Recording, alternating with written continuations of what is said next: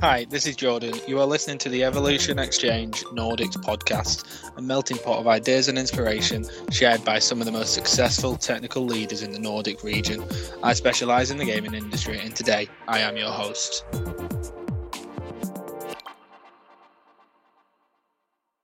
Hi everyone, welcome to another instalment of the Evolution Exchange podcast. Today we will be discussing working from home, how to get the best out of people working remotely. Today I'm joined by Romi, Anders, Julius and Victor. If we could do some short introductions, that would be brilliant. Uh, Anders, do you want to go first? Sure. Um, my name is Anders Gyllenberg. I've been working in the gaming industry since two thousand two. Started at DICE back in that days as a producer. Uh, since then I worked on basically every Battlefield created up until after Battlefield four, and that's also sometime around there where we got the Star Wars license, and so that was a good opportunity to cross something off the bucket list, um, and continued working at DICE uh, as a senior producer up yeah until we left two thousand sixteen, when we started our own company, me and three other co-founders. And uh, so we're coming up close to the five-year anniversary for Fall Damage, which feels quite amazing, actually. That, that's that's short about me. Brilliant. Victor? Yes, so my name is Victor Erlandsson. I've uh, been around now in gaming and esports primarily, um, tournament operations, broadcasting, what have you, um, for about six years now. Um, so the last two years I've been at Challengermode, both as an esports project manager, but also um, as a partnerships manager. Um, so what I do mostly day to day is I, I onboard organizers onto the platform Challengermode. So we're effectively a tool that allows organizers to to host better, more effective, easier competitions in in gaming. Um, and yeah, that's kind of what I do. Excellent. Uh, Julius? Sure. Hi, I'm Julius Fondem. I'm an associate producer at Avalanche Studios, currently working on a project called A Second Extinction, which has been in early access for about a year now. And before my time at Avalanche, I worked at Ubisoft for four years on titles like Trials Rising, Steep, and Trials of the Blood Dragon. Before that, I was a student in Finland studying game production. So I've been working in game production now for about six years. Excellent. And uh, last but not least, uh, Romi. Hi, my name's Romi. Um, I'm an Aussie and I've been working in the video games industry as a producer for fifteen years. I'm currently working at Star Stable Online, but I've worked at other companies including DICE and Rovio. My experience has been very broad, from startup companies to triple A companies on a variety of platforms, including mobile, um, P C. Um, I've done things including A R and V R, and I just love really making games. And one of my favorite things is indies, indie startups especially. Brilliant. Thank you for your introduction, everyone. Really appreciate that. Um, so we've got some really interesting topics uh, of conversation and questions to come up on this one. Uh, so let's get right into it. Um, so we're going to jump to Victor for your uh, statement slash question first and foremost. Indeed. Um, so uh, I wanted to bring up both the kind of work-life balance topic, and I think that's something that certainly everyone's experienced and uh, maybe even battled a bit with. I know I have, uh, as soon as we went into the, the pandemic, so to speak. Um, especially in gaming um, and esports, we're, we're all mostly by our computers, or we're in meetings, usually online, by our computers. And I think that the, the kind of area Uh, the I guess normally some of us might also be pretty bad at actually compartmentalizing and actually keeping work is work, you know, instead of going from work, which is the hopefully pretty fun screen, to home, which is hopefully also the fun screen, but a slightly different one. Uh, so for me, the, these two just like melded together. Like I was either working, you know, ten hour days, or I was not getting anything done, and kind of really went jumped between the two. Um, and um, as such, you know, the topic of working from home isn't, uh, I mean, it, it is quite polarizing. Um, I know certain employers really don't want um, employees to work from home. They might feel a lack of control, but also the fact that productivity might go down. Others, you know, wholeheartedly embrace it, um, and even, you know, even like cancel leases for offices saying, actually, we're going full remote, and and, and go de full, like full on um, in that kind of sense. Um, so employers have had to take a stance on, do we want to go remote? Do we want to have a hybrid solution? Are we actually not going to allow people working from home? However you would do that nowadays. Um, so yeah, my point that I wanted to make, and also have Um, all of these very experienced people discuss too, is um, you know, the kind of paradigm shift that people are going to be working from home. Even an article in the B B C I read like like fifteen minutes ago literally stated that most workers aren't even expecting full-time return to the office. Um, so yeah, that's that's what I wanted to talk about. Jump in. Yeah, yeah, but I think it's interesting. Is and I think the key. The key challenge in especially in, in in the work we do, which is close to our hobbies, is to, at least as managers or or whoever is senior enough, is to monitor your co-workers and colleagues, to to comp to make, as you say, compartmentalize between work and and and uh, uh, free time. Uh, and I think the biggest challenge we have is that that if you don't turn off work, Uh, when you worked at the office one hundred percent and you got an idea of, shit, this is how I'm going to fix it, you had to wait to the day after. Uh, now it's so easy to just snuck over to the computer and just start working on it, and then suddenly two more hours has gone. Uh, so I think it, it's it's mainly, um, it's, it's it's definitely a personal thing that everybody needs to take responsibility, but it's it's also important as culture bearers at the office to know how you limit that. Because it's also, I guess, um, it's also uh, enticing as a manager to just, just let people go. I mean, it's perfect. They are unhappy, aren't they? Just let them work a bit more. And and that's that's uh, that's the red pill that's going to hit you in the end when you realize everything goes south. Uh, you have overworked people, or et cetera. So I think that's an interesting thing, and it's a it's a big responsibility on the managers to solve. That's it. I agree with that completely. Like, one of the main tasks that I have to do, or just one of the things that comes instinctively to me, is just having a close relationship with the people that I'm working with, so I can monitor and see how they're doing. Are they energized, or are they stressed out? And that has a huge impact on productivity. But it's also the kind of environment that we want to create with the people that we're working with. We want to be at our best and want to perform at our best, and not being able to take breaks. I mean, that's something that I know myself as somebody who has pretty much undiagnosed, but A D H D. Um, I can really work myself really thin, and being at home does have that, you know, I can always be on my phone, I can always be on my computer and jump on. Um, so you're constantly juggling things, going from, well, for me as a, a mother as well, and the household things that we have all of around us.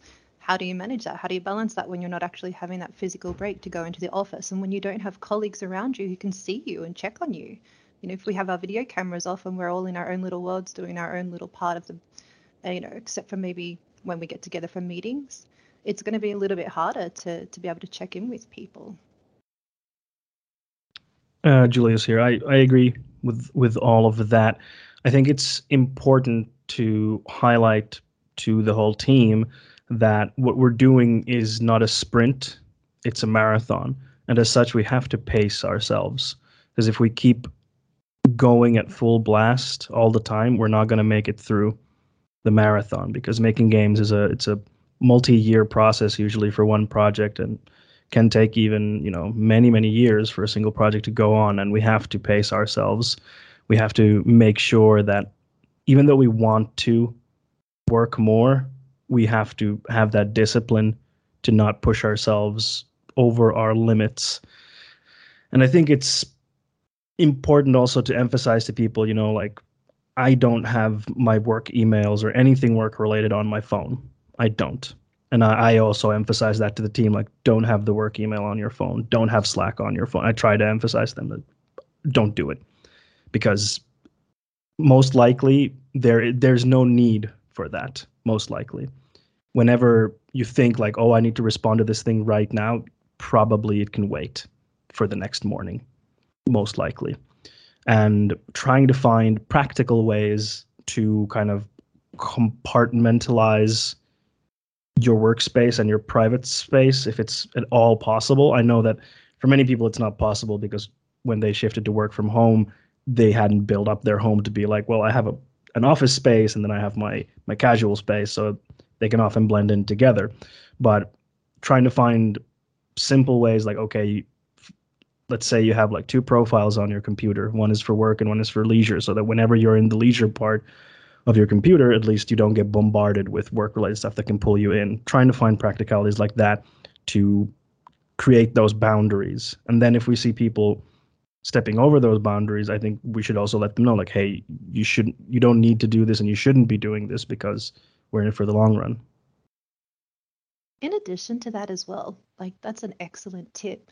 But I also know that as managers or leaders ourselves, it's really important that we also set a good example. And I can, I've made this mistake before where I've been really switched on at like one a m in the morning. So I'm responding to emails, and then I'm at the same time telling my other people, you know, don't work on the weekend, don't work after hours. You know, I, I want to be able to trust everybody to work when it suits them. We're all adults here.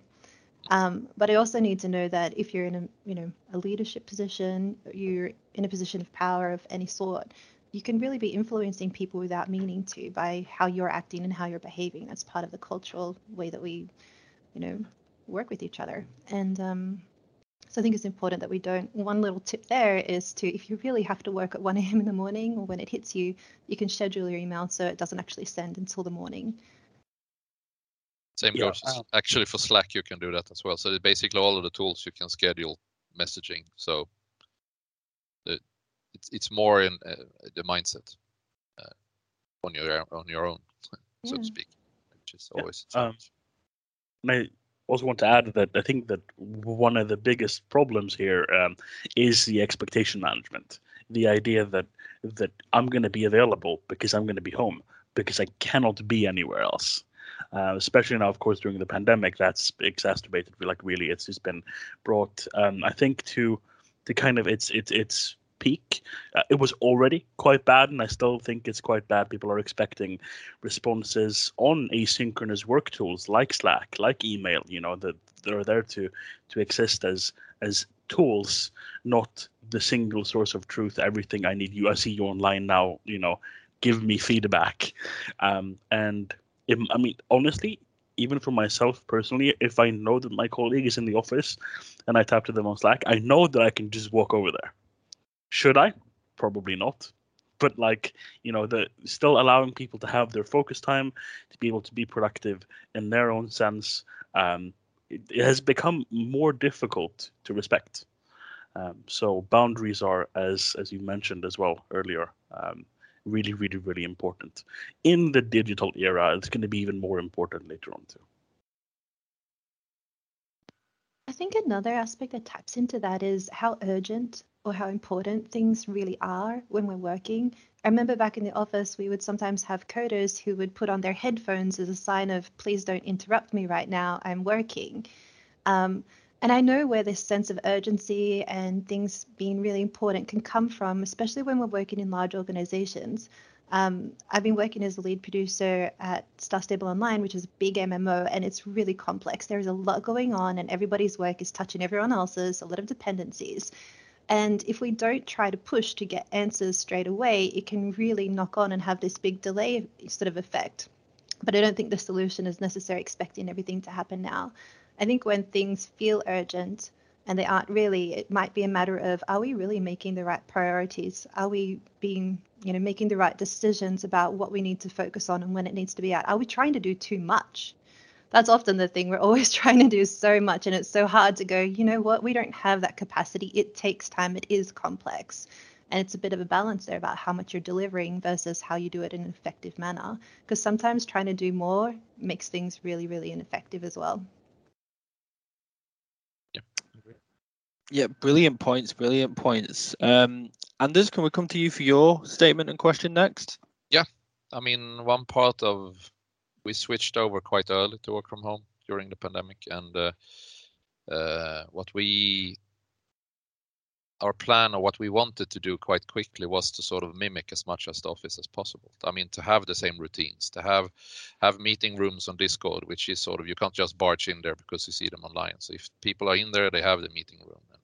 And, and um, but also ensuring that the physical sort of world needs to be represented in a way, because as we mentioned, being in the office or being meet, meeting people is not not necessary, but it's a good way to keep track of how people are feeling, and, and also getting that extra social layer. And and uh, it's easy that when we're online, we only focus on work. But if you're in an office, you get those five minutes by the coffee machine breaks, or you go out for lunch together, or you just run into each other in the corridor, or go take a workout together.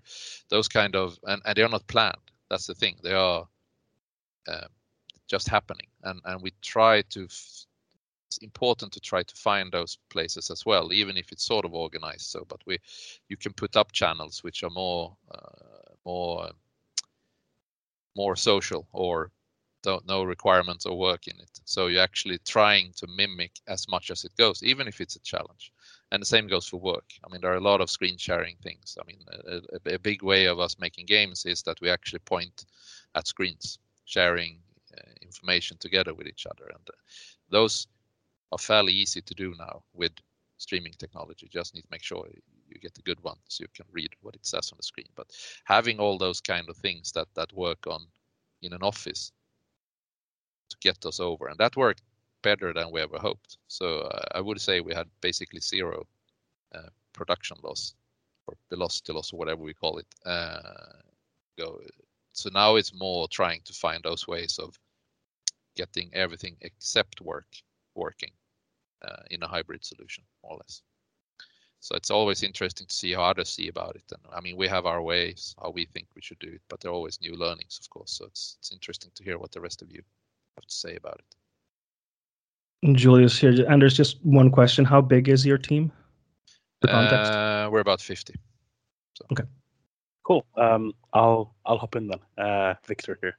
So I think it's it, it's really interesting that you're mentioning that, you know, you've kind of sorted down the, the productivity part. Um, so that's all good. But now you're focusing on on something that is seemingly equally important, which is the office culture and the fact that people should be happy and healthy, which will ensure once again the, the first, um, and they're not in any way mutually exclusive. You have to kind of have both, uh, or rather, you don't even have to have. Uh, kind of have to have both. You really do have to have both.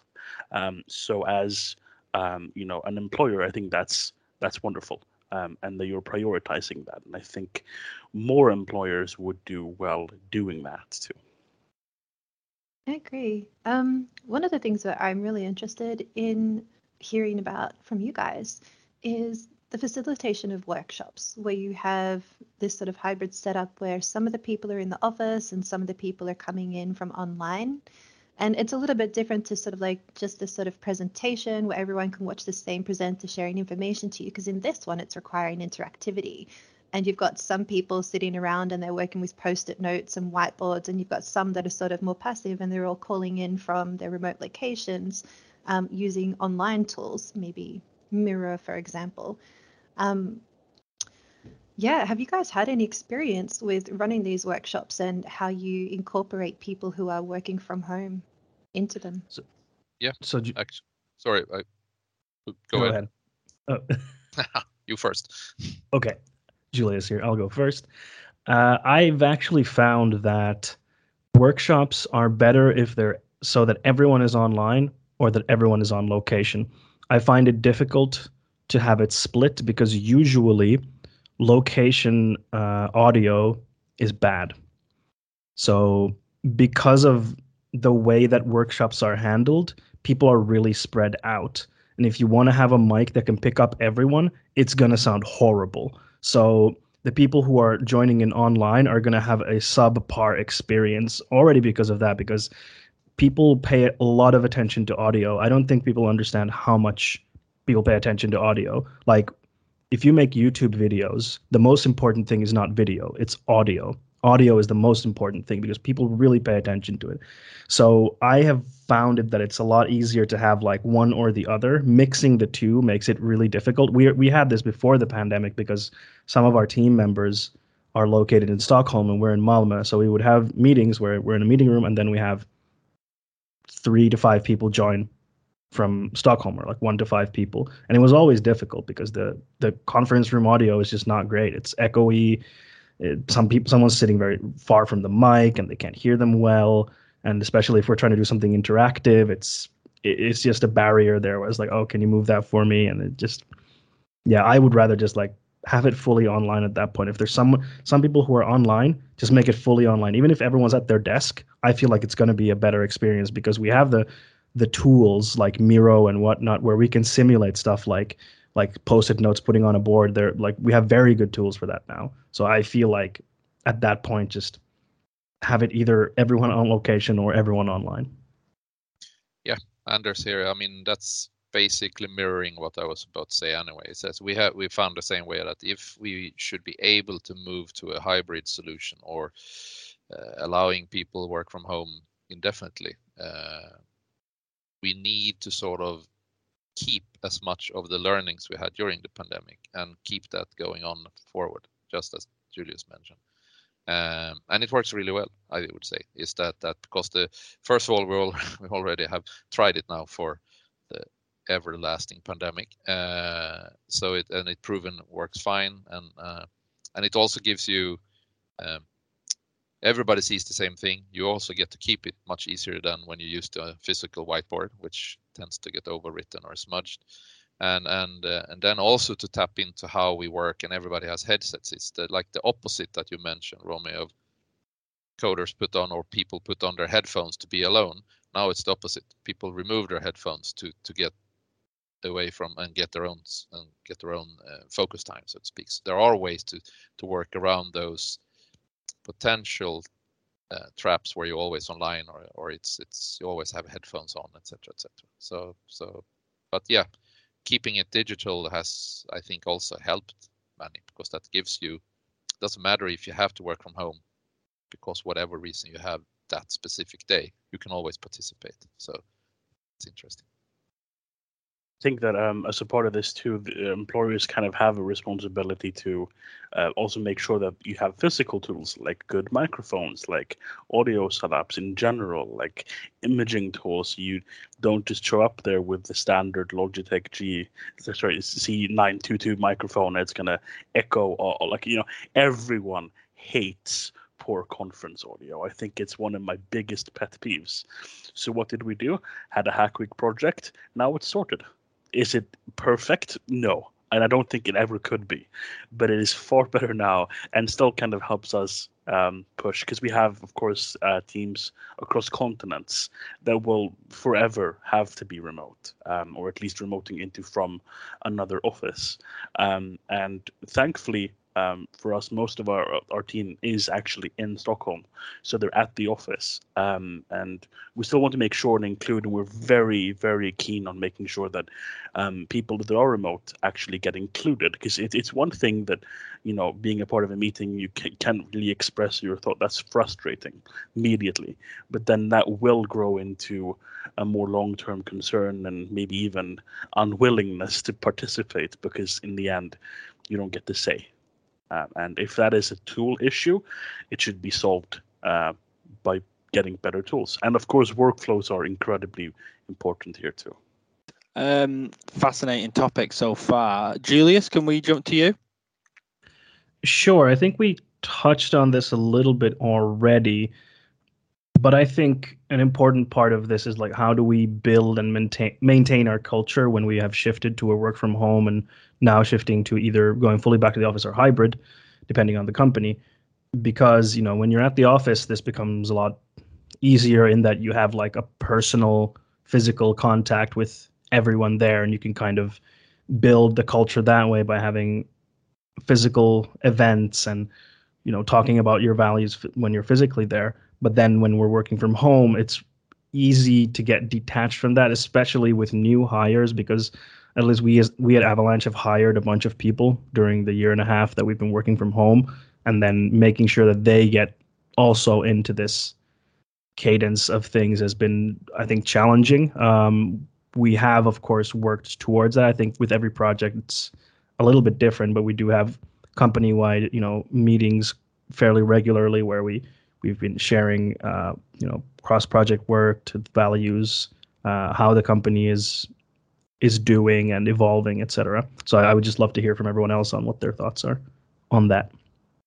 Yeah, uh, Anders here. I mean, I think the key, I think I touched upon it earlier, but I think it's to not just focus on work.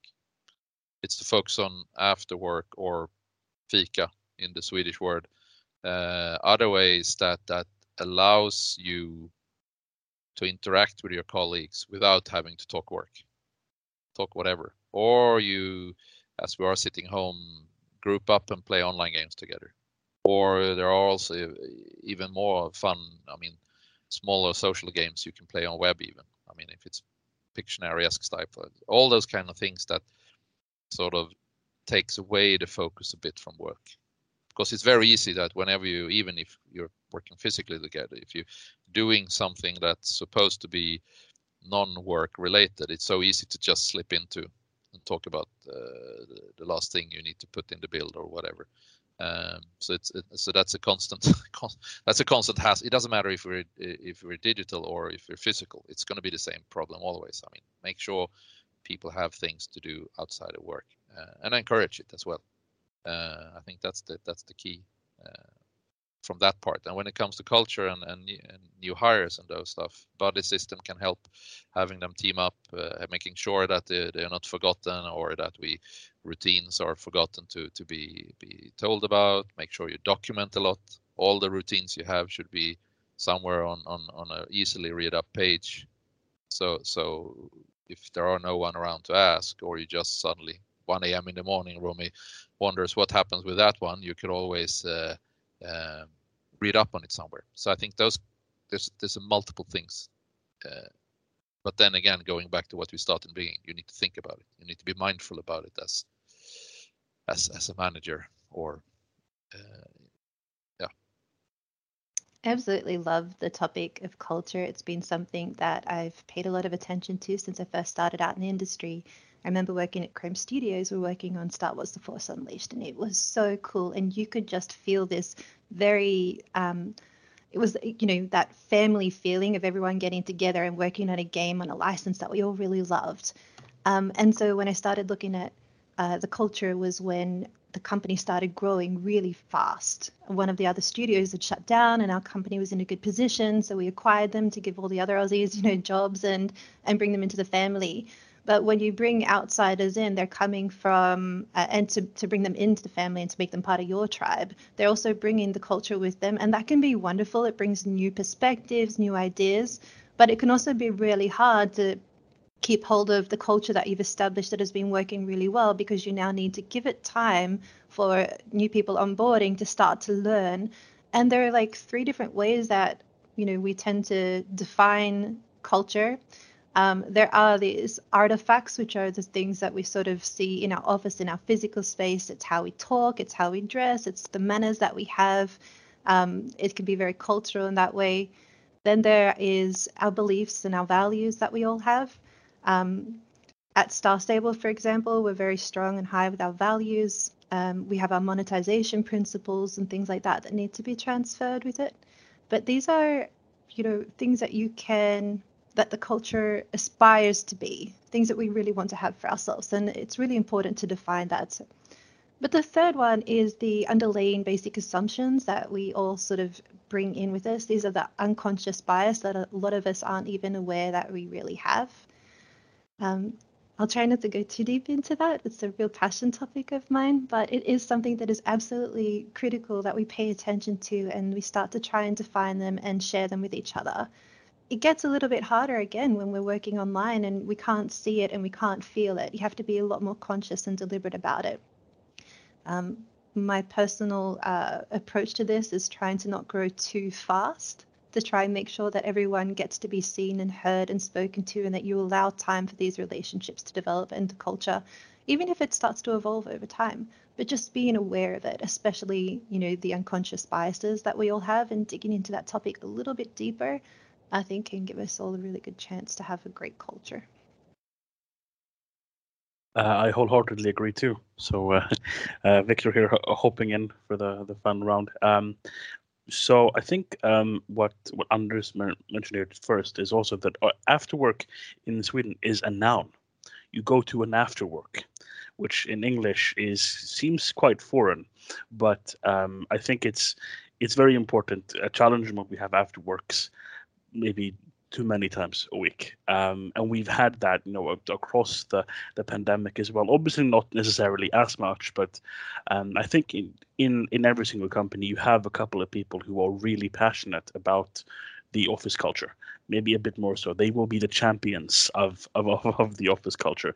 I myself make all of the office memes, um, and as such, m my actual Hackbeak project was to add memes to a certain part of our platform, uh, and we hope to to also ship that very soon. um, but the point also is that these people that are championing that uh, were also the people who made sure that we had similar, you know, equal activities in Discord. Uh, in particular, um, our product manager at the time, um, he um, dressed up in a full kind of like lobby receptionist type of like traditional like Halloween costumey, um, put Groovy in there, played some hotel lobby music, and greeted everyone coming into the to the office uh, after party online. And I think that, I mean, obviously I'm bringing it up here, so it was a very special moment, and it was very nice. And I think that um, really like like. as an employer, letting those people, you know, enable them, give them budgets, make sure that they help you, um, both in including people, but also in making sure that the office culture is healthy. And well. Excellent. And uh, so last but not least, again, uh, Romi, if you want to lead with your next statement and question. Yeah, so the next thing that I was really interested in hearing from you about is what are some of the tools that you're using, especially since we've gone to working from home? Um, are some of these things that you were already using in the office place, but what new tools have emerged? Are the ways that you're using those tools different now that we're all working more remotely? Um, and why do you choose these particular tools over some of the other ones that you might have had available? Yeah, I'd say the biggest thing to find for us were was um, a good way to talk to each other. I mean, there and there came up bazillion tools of them, Zoom, Google, all those. Uh, but we ended up using Discord, uh, mainly because they allow you a better stream rate. And when we checked out how how um, how the quality on streams were, and to to be able to see really small text if you're going to do code reviews, or if there are a few of us want to look at that Excel sheet and not use font size five hundred, uh, there are ways to do it, and, and many of the other ones were not really working when you're getting up to to to more people than four or five. So that was one of, I think, the biggest changes uh, on our end. I mean, we already had Slack uh, and similar tools to to send the text. Uh, so that was more that we needed to think about how we use those tools. And then, as you mentioned, Miro is a very good, but I guess there are others as well for online uh, whiteboards.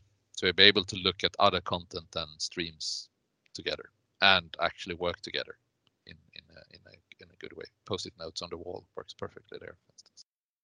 I think those three are the main things we use that that maybe we didn't use in the same way before.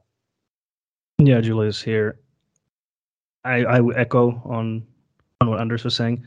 And for us, it's Slack. We use Slack for our communication. And a lot of it was learning to use Slack in a a different way, because, you know, at the office, you have a lot of small conversations and spontaneous conversations that happen between people, but then people can jump in because they're around you and they're like, oh, I should jump into this conversation. Or you can just go pull someone and say, hey, we're talking about this thing, could you join us? But online, this becomes more difficult. And when we first moved to work from home, we noticed that a lot of information was getting lost because people would have D Ms with each other or like a small group, but then no one else can see those conversations. So it was then pushing people to communicate more in channels, even though it's a one-to-one conversation about a particular topic. still it's good to have that in, a, in an open channel where other people can jump in if they're like, oh, I have input here, or people can be pinged and be like, hey, your input here is needed. It's, I think with Slack, it was, that was one thing, learning kind of how to use it differently so that those in-office situations could be transferred online, and that information wasn't lost. It took us, it took us some time to get used to and adjust to it, but I think now we're quite good at it. And then yeah, Miro is great for for whiteboarding related stuff. Um, I also found that for art reviews, videos are great, because if you're reviewing stuff like art, um, a lot of the streaming services that you would use, like Google uh, Hangouts, the streaming quality is not very good, and it's going to be very choppy if you're trying to look at something. Looking at a video together can be a lot easier from that perspective. Like, you have a video, share it to everyone, start looking at the same time. That can be a way to get around that. I think that um, one of the, the the most important, I guess, tools isn't really a tool. It's um, trying to agree with people how to work remotely and, and learning how to do so.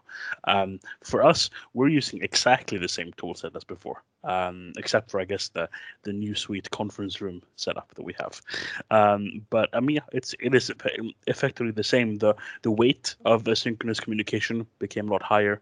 Um, the Um, like we have quite young employees, I think, across the board. I think in esports, that's just the case. Um, and for them, you know, this is the first time that they were also kind of forced to work from home, um, both on the development side of, but also operations. So, you know, using Jira, as everyone has a love-hate relationship with, um, and the entire Atlassian suite of products, you know, actually writing up Confluence pages saying, hey, this is all the information you'll need. But um, I don't think we're ever going to be able to simulate to one hundred percent exactly what it will be to be in an office. You, you are going to miss out on information unless you specifically make the effort and you're aware and you're made aware and you're continuously working on the process of, hey, I need to actually post this in the, you know, in the general, say, you know, project chat or the, the open channel, and I should feel that if I do that, uh, I might not even need to take ownership of this. I'm informing people and people know what that means. Um, yeah. Yeah, uh, Anders here is, but to some extent, I think we even get better information sharing while being not in a physical office, because as both Julius and you mentioned, when we work in an office, you sort of can, on an off chance, tell two people that about something important, and then they, they go fix it, or they go address it, or they start working on it. But then it can either slowly disappear into forgetfulness, or anybody else who might have something input to do it wouldn't know about it. But since we now put everything on Slack or any other media, uh, it becomes sort of a, a A better way to sort of get the history of what happened and, and how do we get here and what what do, do everybody know what we're talking about now. The other flip side of that coin that we noticed and, and that we had to discuss is how do we write on Slack, as I think Julius mentioned, is that we're using a lot of threads now instead, because in the beginning we all just hammered on the keyboards and you could basically see the, the text scroll by and it's like, wait, what was that? I don't know, important. And there's a, it's, it's important stuff mixed with, okay, cool, yes. Uh, uh, so now we, we're trying to uh, encourage as much as we can for everybody to use threads, because then you get topic, topic, topic. And then if it's not something you really care about or that, that doesn't uh, impact you, you could just skip it over. Or if you want to participate in the, the discussion, that's a thread for you. Um, so so um, uh, I think that's that's also an interesting learning in that it feels that, oh yeah, we used this tool already. Let's continue to use it. It will be easy as before, but no, because the way we work is different now when we all are more or less one hundred percent remote. Yeah, and I wanted to just uh, jump in there again, uh, Victor, here, that that um, that's kind of the point I was trying to make, in that we're relearning how to use the same tools. Um, if you're, I mean, we still have the problem that some people just seemingly refuse to take notes. And if you refuse to take notes, and you don't, if you're not exceptionally well at keeping it in your head, then inevitably you will lose some depth in what you're conveying. Um, and when we were remote, on the other hand, you you had to write it down. like, you, like there was no other way of, of communicating, unless of course you hopped on Discord and you tried to emulate that again. But so like it is of course um, an issue of, of like with two sides. Either yep. you get forced to write all the information, or you kind of get away by not doing it. So you still you still have to always keep that in mind. I agree. Yep. It's funny how some of it. Oh, sorry. Oops, Go ahead, sorry. Thanks. It's, I was just going to say, it's funny how some of these are still the exact same issues we could face in person. One that just came to mind from your conversation there was about how, you know, easy it is online for us to take conversations in private and make decisions and forget to sort of share that with everyone. But that could also happen in the physical office, where we're just making conversations, chatting with a couple of people, but maybe not everyone was included in the room. And I think that's something we need to be mindful of, you know, in whichever setup that we have. Um, for a couple of tools, though, that I just wanted to, to share that hadn't been touched upon. So one is when it comes to monitoring team health and the team mood, there are a couple of tools that I found were really useful. Um, one of them is actually called Team Mood, and it was really cool because you could set it up with Slack, where every day team members would just get um, a little question pop up saying, how are you feeling today? And it was like five little smiley faces you could click on. Um, and over a period of time, you could start to see trends and patterns that were occurring about the, the morale of the team, and you could start to pinpoint key events and things, and you could start to see where little initiatives that we had making an impact on this or not. I found that really helpful, but that's over a longer period of time. Another one that I use for keeping an eye on my teams um, for their team health is the tool called Team Retro. And that's where we could sort of set up, it's really visual, very simple, nicely laid out, and allows our team to sort of engage and run team health checks. How are you feeling about this? How are you feeling about that? And come together with a list of it. It's also a really good tool for, for retros, but there are so many of those as well. Um, Another thing, though, I found really, really important, especially because we're not in the office, and, you know, I'm not I'm typically sitting in the middle of my team, so I can hear all these conversations going around, and I can sort of step in and say, hey, you guys, you need to talk to these people. They were talking about it, too. And it could happen more organically. Now, working from home, I sort of don't get that opportunity. So it becomes really more important that we are very clear about what we're working on, who's involved, when they're working on it, and, and yeah, and when. Um, And so I like really good planning tools, and the two that I tend to use, you know, we've used Jira a lot, um, but I just wanted to mention as well, you could check out tools like Favro, which is sort of, it's like Trello, and it's more visual and friendly, and my artists always tend to love this one. But what's important about it isn't even the tool itself, it's just the ability to make sure that the artists can improve their own pipelines themselves. You know, if you've got a tool where they have to go to a manager or to someone in I T to change the way that their board is set up, you're creating some sort of friction that's, you know, really doesn't need to exist if the person can be in charge of their own workflow and monitor their tasks and tweak it themselves. Kind of like just having a physical Kanban board.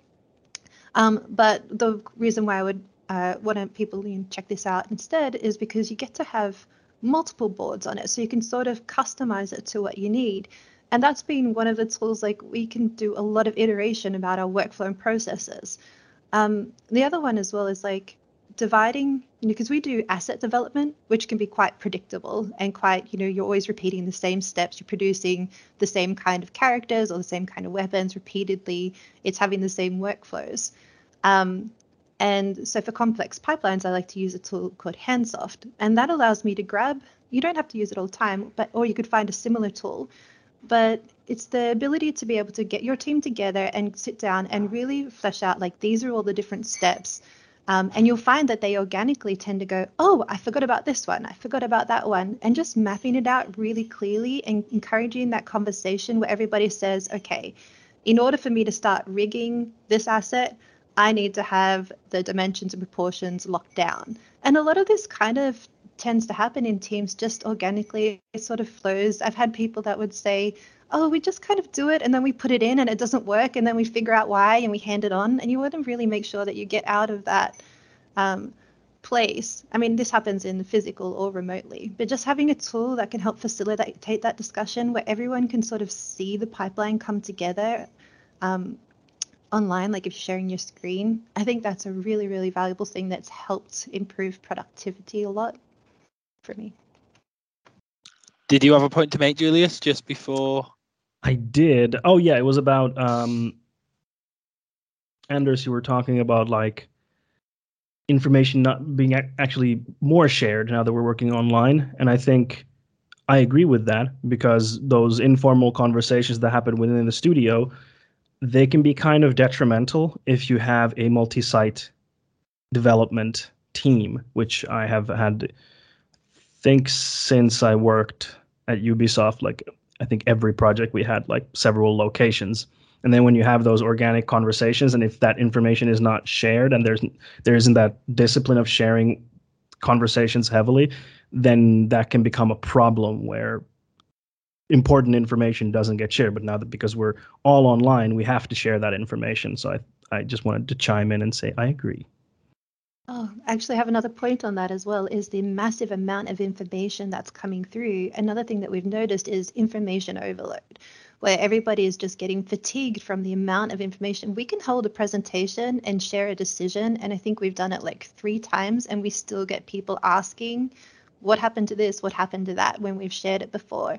We've got so much to share and so much to tell, and I don't know that everyone's always able to absorb everything that we give them. So it's really important that we pay attention to that, and um, I suppose we don't have a whole lot of time to go into it right now, but pay attention to information overload and look into ways that you can help make it easier for everybody to actually absorb. It's not enough just to hear. It's not enough just to tell. You need to make sure that people can actually understand and that they can actually apply that information. Part of that comes down to being very clear about what messages that you are trying to communicate in any sort of given meeting or um, media that you're sending out to people. What do you really need them to remember when they leave this? If there's only one or two things, what do you want them to know? Excellent, excellent. Um, so let's wrap it up there then. Uh, I thought we had some really interesting conversation there. So if you are interested in participating in the next podcast, then email me at jordan dot lound at evolution dash nordics dot com. Uh, and thank you everyone again for listening. Thank you for being our participants, and we'll see you all next time.